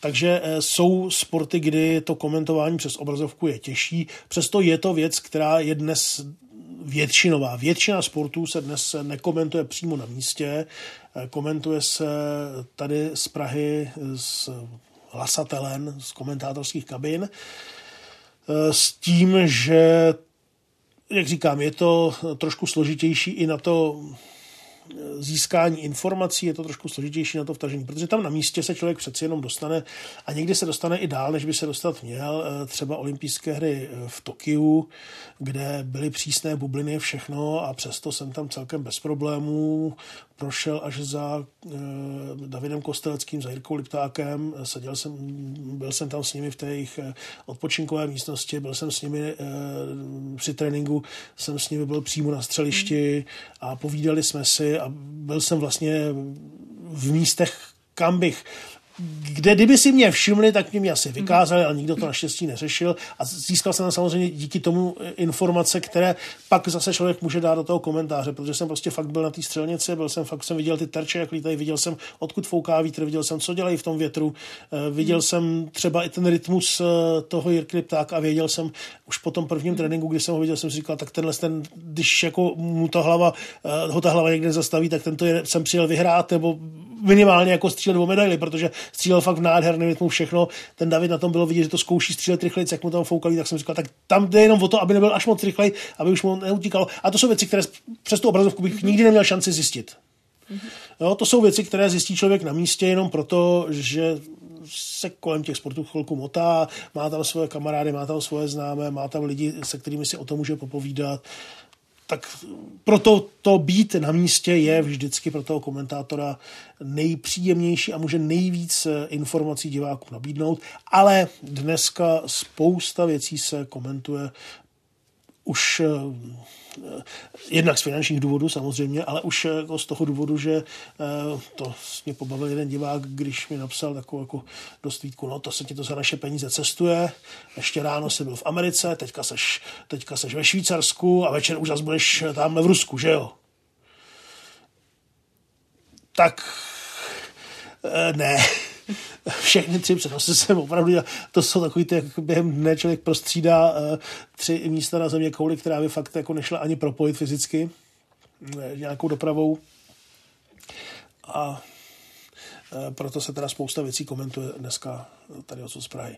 Co se týká reportéru, tak samozřejmě reportér, když dělá rozhovory, tak je na místě a v tu chvíli, když tam komentátor není, se stává takovým tím tykadlem, přes které ten komentátor získává některé ty informace, které by tam třeba na místě eh, byl schopen získat sám. Eh, pak jsou eh, taky eh, zase někdy spolupracujeme s těmi týmy, třeba s Evkou Samkovou a s Mánou Jelínkem, mým trenérem. Máme velmi dobrou spolupráci, že třeba spousty rozhovorů nám točí oni sami mm. a posílají nám je. Takže je tam to bezprostřední reakce, přestože prostě není ve finančních možnostech a vlastně ani v lidských možnostech redakce sportu, aby na všechny akce poslala byt jen reportéra na tož reportéra komentátora. Když si to představím nicméně třeba v tom olympijském měřítku, že by na každém tom sportovišti byla zajištěna komentátorská stanoviště pro všechny reportéry ze všech zemí, kteří se tam sjedou, To asi nejde, to tam asi bude něco centrálního. Ono je to tak, že Možná je to naivní představa. Uh, není tak úplně naivní. Ono je to spíš zase otázka nabídky, poptávky a pochopitelně ten pořadatel se snaží natáhnout cenu tak, aby ukrotil touhu televizí komentovat z místa, a tím snížil eh, jejich požadavky na počet komentátorských míst. To znamená, eh, třeba co se týká atletiky, tak tam v podstatě skoro každá televize, která má na místě operaci toho komentátora na tu atletiku pošle. Eh, co se týká dalších sportů, tak už to tak jednoznačně není. Ani my jsme třeba neměli v Tokiu nebo v, teď v Pekingu obsazeny všechny sporty komentátorskými pozicemi přímo na místě. Byly věci, které se komentovaly i tam na místě vlastně zhlasatelný. Já třeba jsem takhle, přestože jsem byl v Pekingu, eh, tak eh, tam byl jeden kopec nebo jeden svah, na kterém byly vedle sebe, na kterém byly vedle sebe eh, ski cross, snowboard cross, pak tam byl paralelní obří slalom snowboardový, což naštěstí byla jedna komentátorská kabina, takže tohle jsou závody, byly závody, které jsem komentoval z komentátorské kabiny, ale o kousek vedle na protějším kopci byly moguly. A tam už by se platila další komentátorská kabina. A protože v mogulech nebyl žádný český zástupce, tak eh, se ty moguly jsem jel eh, z těch hor komentovat do Pekingu, mm. do takzvané off-tuby, to znamená do té komentátorské eh, kabiny, kterou máme v rámci toho prostoru v, v vysílacím centru. Takže jsem je vlastně komentoval i zhlasatelný v tu chvíli vlastně úplně stejně, jako kdybych byl eh, v Praze. Měl jsem tedy tu výhodu, že jsem aspoň v tom areálu byl, takže jsem zase si aspoň ty věci stihnul projít ne bezprostředně před tím závodem, ale eh, den před tím závodem, takže jsem zase jako měl ty informace o trošku větší, než kdybych byl jenom celou dobu v Praze, ale vlastně ten komentář byl modelově, eh, jako kdyby byl z Prahy. Teď mě napadá, když jste zmínil tu olympiádu v Pekingu, do jaké míry je sport propojený i s politikou? Uh, no, to je otázka na dlouho. Tak já jenom doplním ještě k tomu předchozímu, a to už bude jenom kratinká douška. Uh, je to právě o tom, že uh, každá ta komentátorská pozice ani v rámci olympijských her nemáme vlastně k dispozici. My si ještě platíme zvlášť komentátorské pozice na jednotlivých sportech. A tím si ten host broadcaster, nebo respektive ten olympijský broadcaster, broadcasting system, si ta OBS si reguluje počet komentátorských pozic na jednotlivých sportech. A teď se vrátím k sport a politika. Uh, což je obrovské téma, velké téma a téma, které vlastně i tady v dobách československých si pamatujeme velmi dobře, protože eh, pochopitelně, když se nějaký stát chce prezentovat eh, úspěchy, no tak ten sport, sport se k tomu hodí. Sport se k tomu hodí. Sport se k tomu hodí. Je to eh, vlastně jedna z mála posl- jako velkých dobrodružství, když nechcete jít opravdu do války, tak když chcete zažít nějaké dobrodružství, tak je to ve sportu a je to něco, s čím se ten národ stožní. Když budete úspěšní ve sportu, tak zvedne se národní hrdost, zvedne se i vlastně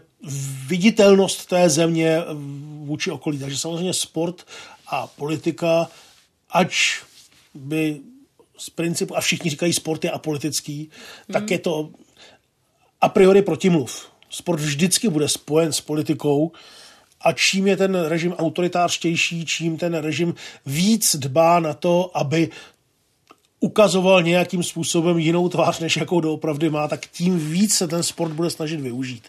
To bylo přesně to, na co jsem narážela. Vlastně o olympiádě v Pekingu se mluvilo hmm. dlouho předtím, než se tam vůbec začaly stavět stadiony a připravovat vlastně ta jednotlivá sportoviště, ale už se upozorňovalo na to, na autoritářský režim v Číně, na problémy eh, vztahů Číny a Tajvanu, lidská práva, těch eh, témat byla celá řada a vlastně byla dominantní až do chvíle, než opravdu se zažehl olympijský oheň, kdy se opravdu začalo už teda mluvit o sportovních výsledcích.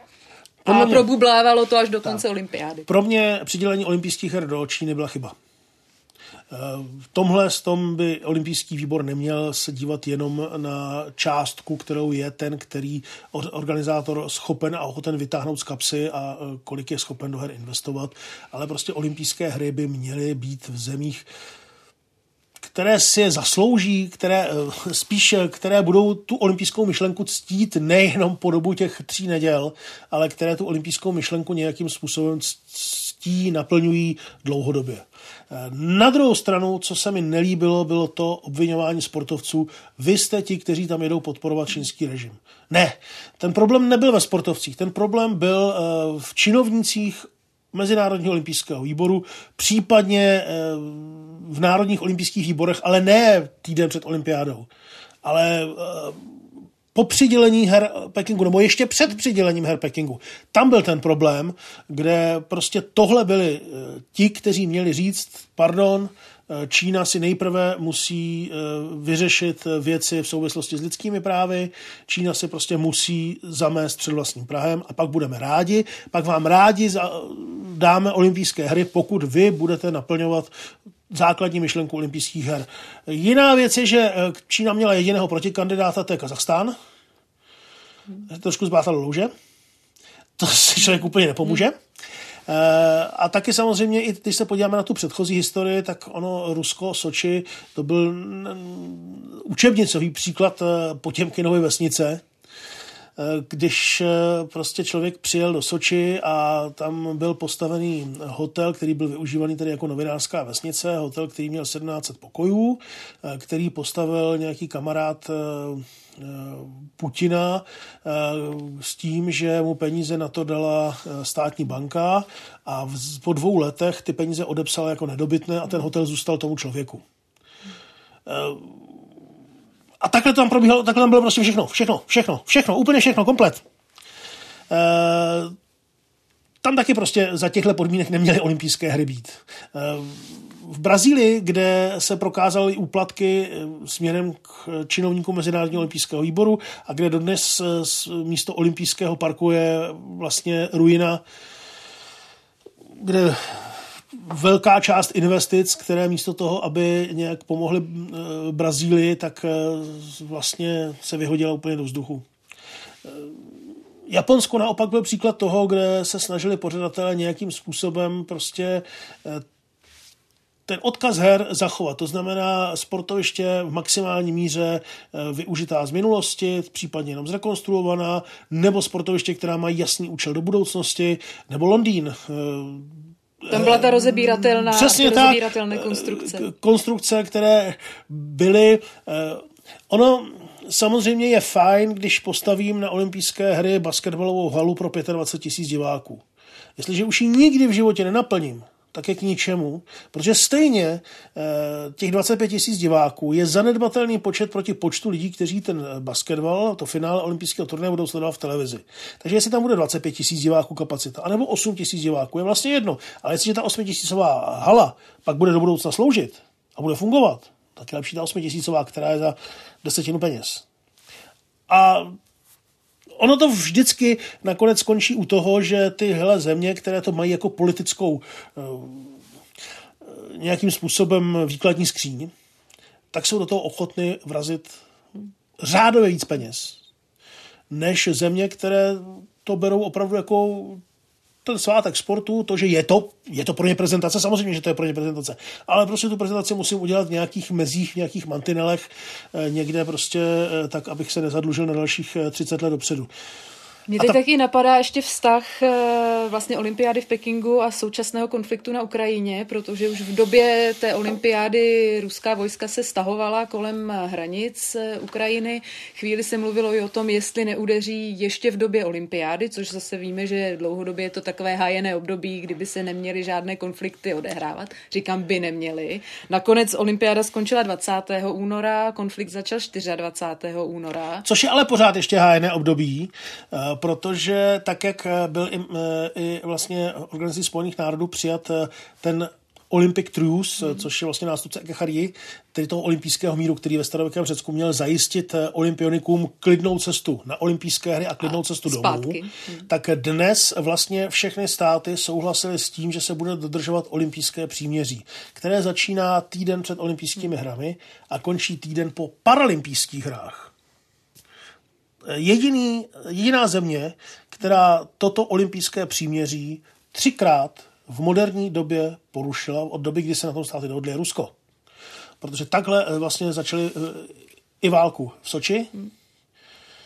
respektive po, v Soči, po, olympiádě. po olympiádě v Soči, tak. A i v roce 2008 po Pekingu hmm. v Gruzii. Teď znovu. Dokonce tam prý došlo k dohodě, že tedy Xi Jinping při Putinově návštěvě se s ním dohodl, že tedy dobře, tak nezačínají válku, než skončí Přímo olympijské v době hry, těch pak už, pak už dělej, co chceš. Proto všichni, když hovoří, proč vyloučení ruští sportovci, proč nemohou ruští sportovci sportovat, vyloučení nejsou ruští sportovci, vyloučení jsou ruské federace, vyloučený ruský olympijský výbor, vyloučeno je Rusko za to, že je jediný stát, který třikrát porušil olympijské příměří udělal z něj cár papíru, to, na čem se shodly všechny státy světa, tak Rusko naprosto nerespektuje. To je důvod, proč skutečně v tuhle chvíli Rusko jako Rusko nemá co dělat na olympijských hrách. No a co se týká... A tam byly ještě ty dopingové aféry. To bylo předtím. To bylo přesně, to bylo zase po Soči státem řízený doping. A zase jsme přesně u toho politika a doping. Jestliže státní, vlastně, jestliže stát kryje doping a prostřednictvím své bezpečnostní služby vytváří podmínky pro to, aby sportovci mohli dopovat a tím na svých domácích olympijských hrách jsme byli ta nejúspěšnější výprava. Tak to je přesně to, co do sportu nepatří. To je ta prezentace státu v tom naprosto nesmyslném a nezdravém a šíleném světle, kdy prostě chceme za každou cenu být ti nejlepší ve sportu, protože prostě chceme svému národu dát chléb a hry. A potřebujeme to k té politické sebeprezentaci. No jasně, přesně tak. Vlastně po tom útoku na Ukrajinu byly zrušeny závody, jestli se nepletu, v lyžování na Urale. Teď si nejsem jistá, jak je to v Petrohradu s šampionátem ve fotbalu. Tam, tam se měla hrát kvalifikace a ta byla zrušená. To, to bylo zrušené. Je to v pořádku? Je to, byl to správný krok, správná naprosto, odezva? Naprosto správná odezva. Tam ale paradox byl v tom, že vlastně ten závod, ten první závod, který jsem měl, jestli to byl závod Cykrosu, ten primárně nezrušila Mezinárodní lyžařská federace, ten si zrušili sami ty sportovci. Hmm. Ti sami sportovci řekli, my prostě za těchto podmínek v Rusku závodit nechceme a nebudeme. A první tlak od FIS byl odjeďte závody. A dokonce FIS udělala takovou věc, ale to zase bohužel dáno tím, že spousta ruských sponzorů je v těch mezinárodních federacích. To znamená, ty federace vědí, že finančně jsou zá, závislé na Rusku. Ono to trošku jako eh, ta politická situace nejenom v tom sportu, ale je taková i mimo. Eh, my na jednu stranu eh, dáváme Ukrajině miliardu měsíčně eh, na zbraně a na druhou stranu dáváme miliardu eur denně Rusku eh, za plyn. To znamená, pořád tomu Rusku platíme 30krát víc, nebo 31krát víc, než té Ukrajině na tu válku. Jako Evropská unie. A vlastně podobně to je i v těch jednotlivých federacích, kdy byly federace, které okamžitě řekly ne, stop, konečná, ale byly federace, které jsou nějakým způsobem propojené s ruskými penězi nebo dokonce i s ruskými činovníky, kteří působí v těch federacích. A tam, říkám, na tom, v tom závodě, v tom skikrosu jsme se o tom mluvili s Nikolou Kučerovou, která tam byla, která byla jednou z těch iniciátorek toho, že se nejelo. Vlastně byla od byl zaprvé všichni řekli, dobře, tak my jedeme domů. Najednou to nešlo.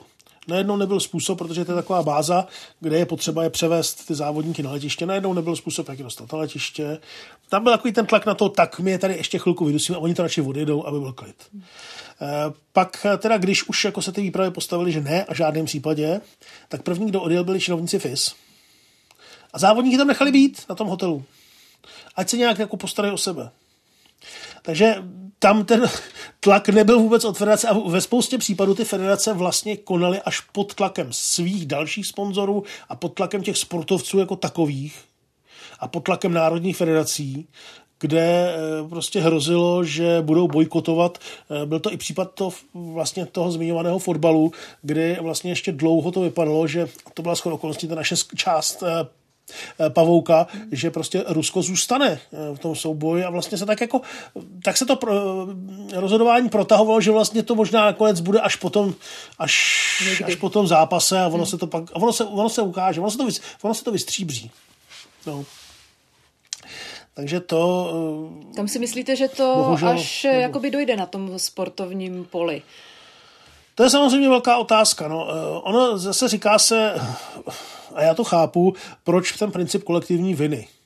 proč jako ty, ty sportovci mají být trestáni za to, co dělá jejich země. Ale to je spíš princip kolektivní zodpovědnosti. Každý je zodpovědný za to, co dělá jeho země, protože každý občan má právo buď nějakým způsobem zasáhnout a svým demokratickým způsobem zasáhnout do dění ve své zemi, anebo tu zemi bohužel tedy je nucen opustit. Pokud tedy nesouhlasí s tím, co dělá a nechce přijmout ten trest té země. Je to, jako zní to hrozně, je to drsné, ale ono je to opravdu asi jediný způsob, jak eh, nějakým způsobem se v tuhle chvíli eh, zachovat, protože to eh, pro Rusy ten sport je velkou výkladní skříní. Kam to dospěje, je těžko říct. Tak Budou já, se účastnit nějakých já si myslím, že... šampionátů, nebudou? Ono, Budou se účastnit něčeho? Dobře, já se napřed zeptám, jak dopadne válka na Ukrajině. A od toho se pak odpíchneme. asi, asi je to, asi je to, uh, to A, od kterého se pak bude odvíjet sportovní B, protože uh, uvidíme, co se stane v Rusku. Že? Pokud uh, dojde v Rusku k nějaké, nějakým zásadním změnám, pokud dojde k, k systémovým změnám, pak je otevřená cesta k návratu i do sportovních struktur a do sportovních soutěží. Pokud by Rusko dál fungovalo tak, jak funguje nyní, tak si myslím, že je to velký problém. Z mého pohledu, nejsem ten, který by o tom rozhodoval, takže si můžu dovolit být úplně otevřený. Z mého pohledu prostě, dokud Rusko eh, nezmění svůj způsob chování, tak prostě nepatří do žádné sportovní akce, nepatří jako Rusko, jako takové nepatří na žádné olympijské hry, na žádný šampionát. Eh, prostě nic takového. Mně se hrozně líbilo, jak eh, hned tedy prv, jeden z prvních, kdo reagoval, byl eh, Sebastian Kou, šéf světové atletiky, který říkal, my Rusy bohužel vyloučit nemůžeme. My už jsme totiž vyloučili za doping. A na to chci navázat. V jakém stavu vlastně současný ruský sport je po Nikdo neví. I těchto aférách. V tuhle chvíli, v tuhle chvíli samozřejmě eh, je to, eh, myslím si, že vůbec nikdo neřeší to, jak se daří nebo nedaří naplňovat ty podmínky těch, těch eh, antidopingových programů, protože v tuhle chvíli se neumím představit, že by nějaký dopingový komisař se dostal do Ruska a udělal tam kontrolu sportovců. To znamená, Rusové v tuhle chvíli jsou naprosto bez jakýchkoliv kontrol.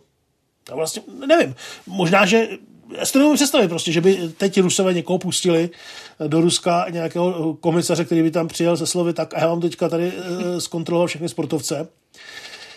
Eh, takže si myslím, že tím pádem vlastně padly eh, všechny, padla všechna ta pravidla, která byla stanovena k tomu, aby se Rusko mohlo vrátit, kde prostě byly i ty přesné termíny a ty přesné harmonogramy kontrol, kolik těch testů musí být, jakým způsobem a tohle všechno.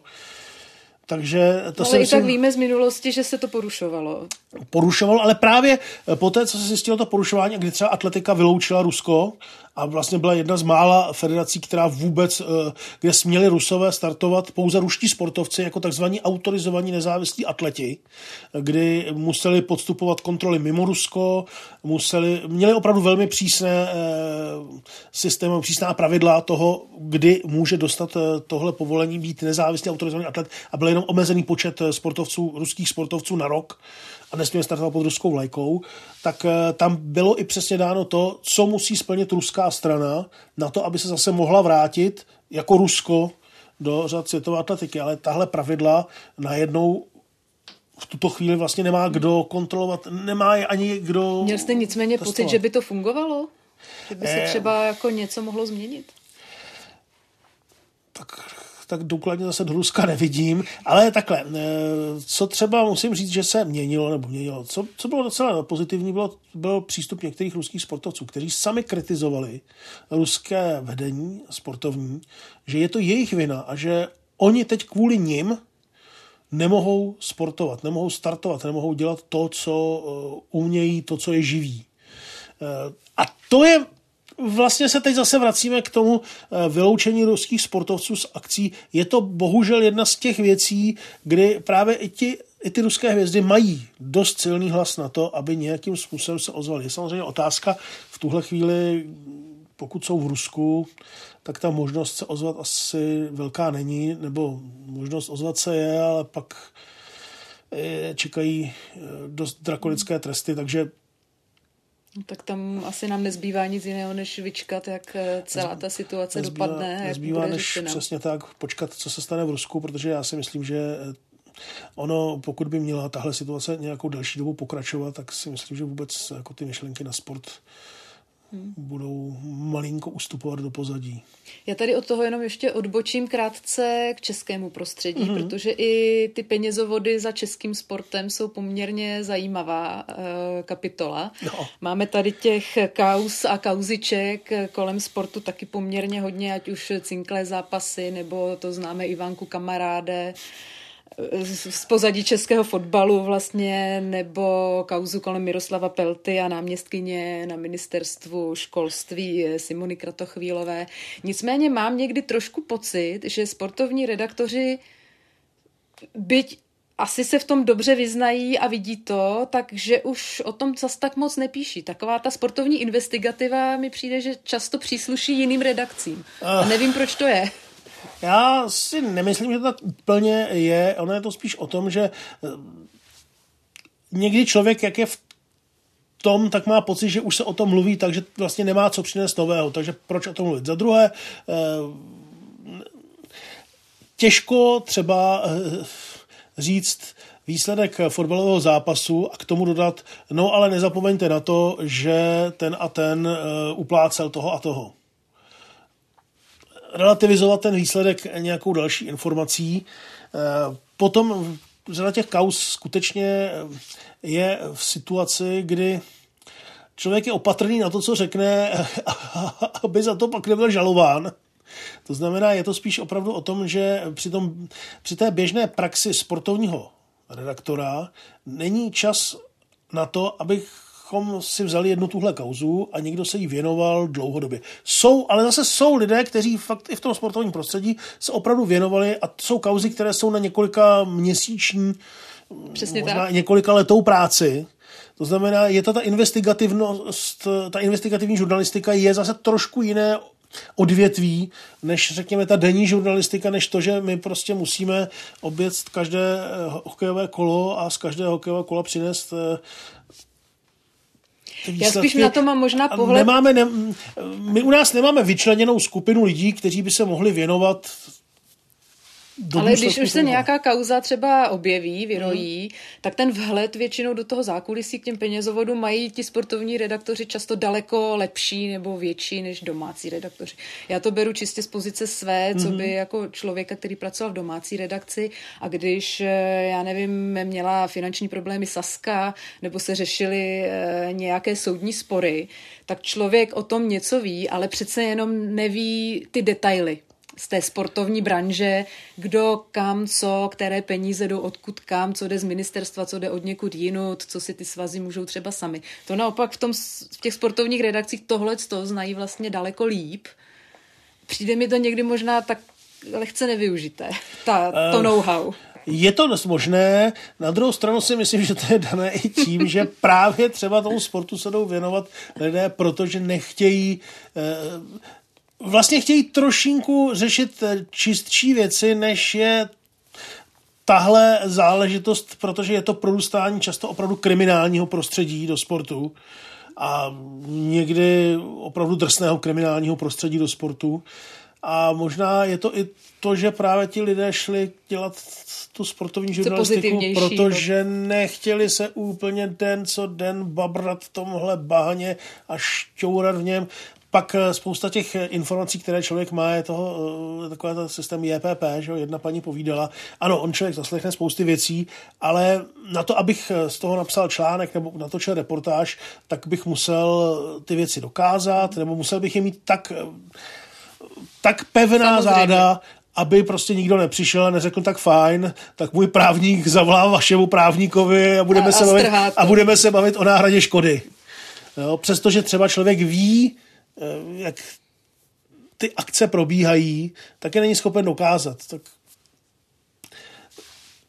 trošku někdy složitější se do těch věcí pouštět. No. Běžné Ale budu to brát jako uh-huh. dobrý námět. Tak jste šéf redakce tak. třeba, že byste tam měl jednoho člověka. Běžné zpravodajství lákalo vás to někdy? No, eh, já jsem si to vlastně i vyzkoušel, eh, protože tam samozřejmě ten přesah za prvé někdy je e, neplánovaný, když jsme třeba e, byli na mistrovství Evropy ve fotbale v Portugalsku a došlo tam k pobodání fanoušků, tak jsme dělali tam vlastně na místě vstupy e, právě pro běžné spravodajství, pro zahraniční spravodajství. A plus jsme si to vyzkoušeli třeba v době povodní, kde tehdy, kdy ještě vlastně nebyla 24 v tom rozsahu a v tom uh, obsazení, hmm. jako je teď, tak byla potřeba každá, každá ruka, každá noha a hlavně byly potřeba lidé, kteří jsou zvyklí na živé vysílání což ten sport eh, byl schopen nabídnout, takže já jsem třeba dělal takhle vstupy jednak z pražského magistrátu, kde jsem vlastně byl několik dní v kuse a jako já musím říct, že eh, tohle je část, jako, nemus, jako ne, nemusí kvůli tomu být pořád ty povodně jo, dokola, to, eh, nemusí to být pořád nějaká katastrofa, ale tohle je třeba práce, která zajímavá je. Ono, já nechci říkat, že není zajímavé ani to šťourání se v politických kauzách. Na to mě by akorát někdy ubíjelo poslouchat eh, lži některých lidí a nemoc tomu, a nesmě tomu člověku říct, co, co si myslím o tom, co on mi tady vypráví za nesmysly. Eh, tady to bylo něco jiného, tady to byla fakt doba, kdy eh, spíš šlo o to opravdu informovat objektivně, pravdivě. Eh, tam byla docela hezká, my jsme se tam vlastně potkali eh, tehdy s Martinem Kupkou, tehdy tam byl jako mluvčí magistrátu, dnes hmm. Eh, minister dopravy, který říkal, že se vlastně jako se mnou jako se sportákem hrozně dobře spolupracuje, že on je zvyklý na některé novináře, kterým řekne, že toho bylo 30, krychlových metrů a oni rovnou řeknou, že to je 600. Mm-hmm. Že prostě, když to mě řekne 30 a já řeknu 30, já prostě použiju to číslo a ty, ty zprávy, které jsem dostal a ne, ne, nemám tu potřebu to trošku jako přifouknout. E, pak jsem tam zažil i docela jako zajímavé věci, když jsme na gumovém e, motorovém člunu projížděli zatopený Karlín a teď tam člověk jede, že a teď tam zkoukají ty vršky těch lamp z té vody a a taky jsem vlastně byl v tom prvním týmu, který se stoupil do zaplaveného metra. To byla krásná tenkrát eh, příhoda. Jako, eh, zaprvé ten, ten samostatný, to, to, to, samotný bylo strašně zajímavý, když jsme tam šli a šli jsme tam s se zkušenýma vlastně, eh, co byli záchranáři důlní, že dostali jsme všechny ty čelovky, že ty helmy, tohle, a teď člověk šel dolů po těch schodech jezdících, to nejezdili v té tmě, jenom si cítil tou čelovkou, ale tam strašný hukot. A přišli jsme na to nástupiště, tam bylo sucho, a jako vlastně nikdo nevěděl, jak, co tam bude. My jsme byli opravdu ta první skupina, která tam sestoupila a teprve, když jsme přišli na ten peron, tak tam ten hukot zesílil a tam 10 cm pod hranou toho nástupiště prostě se valila řeka. Hmm. Ale měl to ještě jednu trošku takovou humornější střást, protože my jsme samozřejmě dělali různý vstupy a tenkrát eh, Bohuž Klepetko měl moderoval a měli se mnou dělat vstup přes mobil a bohužel zahlásil teda tak, jako Michal Dusík je v první skupině, která se stupuje do zatopeného metra. Akorát, že samozřejmě ten signál vypad. Takže to Michale? Michale, slyšíme se? A teď se dozvím ten zvuk toho mm-hmm. odpoledního toho. Tak Michal Dusík se nám bohužel už nehlásí. Já jsem vyšel ven a přišlo mi asi 180 sms Okamžitě se ozvi, co je s tebou? Jste se utopil v metru.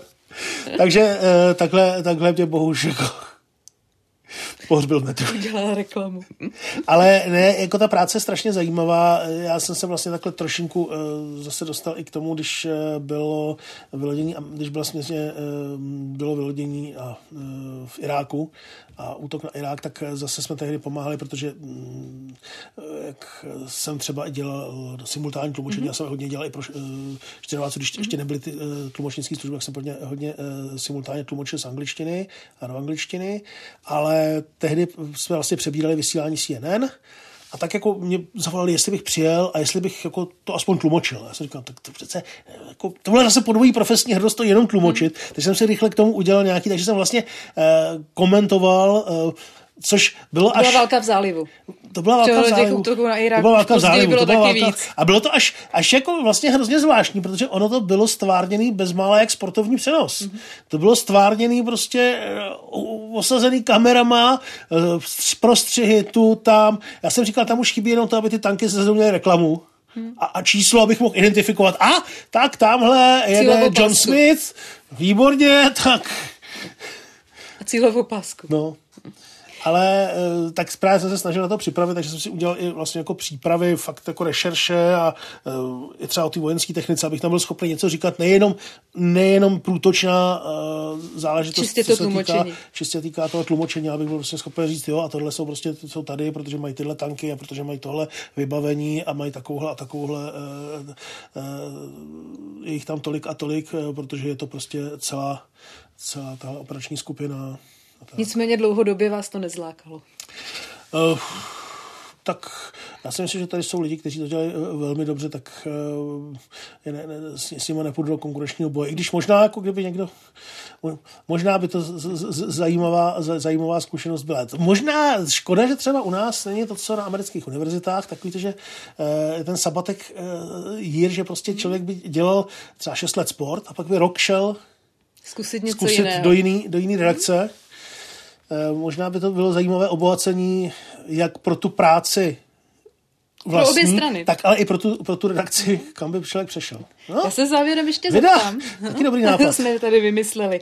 Vy jste v jednom rozhovoru řekl, že je důležité, abyste dostával stále více kladných i záporných ohlasů. Že kdyby se toto otočilo, tak by bylo na čase skončit. Tak chodí těch, do, eh, těch ohlasů pořád dost?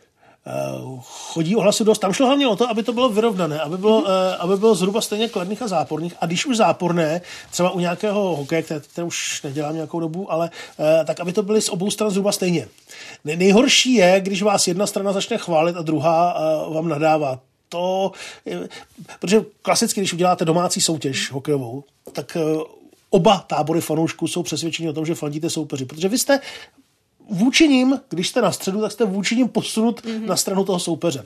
Ale e, já jsem rád, že e, jsou ohlasy diváků. Já, i když to tak možná nevždy vypadá, tak eh, si je fakt všechny přečtu. Od, na ty podepsané odpovím, nebo se aspoň snažím odpovědět, pokud se mi dostanou do ruky. Na ty nepodepsané tam s některými si asi tykám, ani o tom nevím. Tak tam to fakt jako neřeším, ale eh, snažím se eh, nějakým způsobem odpovědět, snažím se třeba i vysvětlovat věci, eh, protože pochopitelně chápu, že diváky naštve, když mají rozkoukaný slalom a my po 40. závodníkovi kdy ještě zbývalo 12 závodníků, už bez českého závodníka nebo bez české závodnice, my přejdeme třeba na biatlon ale prostě my musíme ten program naskládat za sebe a zároveň právě proto je tam ta platforma ČT Sport Plus, kde můžou dokoukat i ten slalom úplně v klidu, bez problémů. Eh, vím, že třeba diváky zlobí to, že máme nějaké sponzorské vzkazy, že prostě tam mezi tím máme nějaké, jenže bohužel je to to se asi nedá svítit. Je, je to způsob, jakým eh, se k těm přenosům vůbec můžeme dostat. V některých případech dokonce jsou přímo i navázány na ten přenos a jsou podmínkou toho vysílání, takže eh, to se snažím vysvětlovat a tak snad. A ty záporné a kladné síly jsou zatím tedy v rovnováze? Zatím to docela jde, no. Zatím je to, zatím je to vyrovnané, dokonce teď v poslední době bylo víc těch pozitivních, tak asi abych moc nespíchnul. To říká šéf sportovní redakce České televize Michal Dusík. Já moc děkuji za to, že jste si na nás udělal čas. Já moc děkuji za příjemné povídání a jdu se teda porozdět po nějakých dalších redakcích, kam bych na rok třeba, na kam bych třeba na ten sabatikl vyrazil. A od mikrofonu se loučí i Veronika Malá. Tento i ostatní podcasty najdete v podcastových aplikacích a ve videoverzi nás můžete sledovat i na YouTube nebo na sociálních sítích. Pěkný den.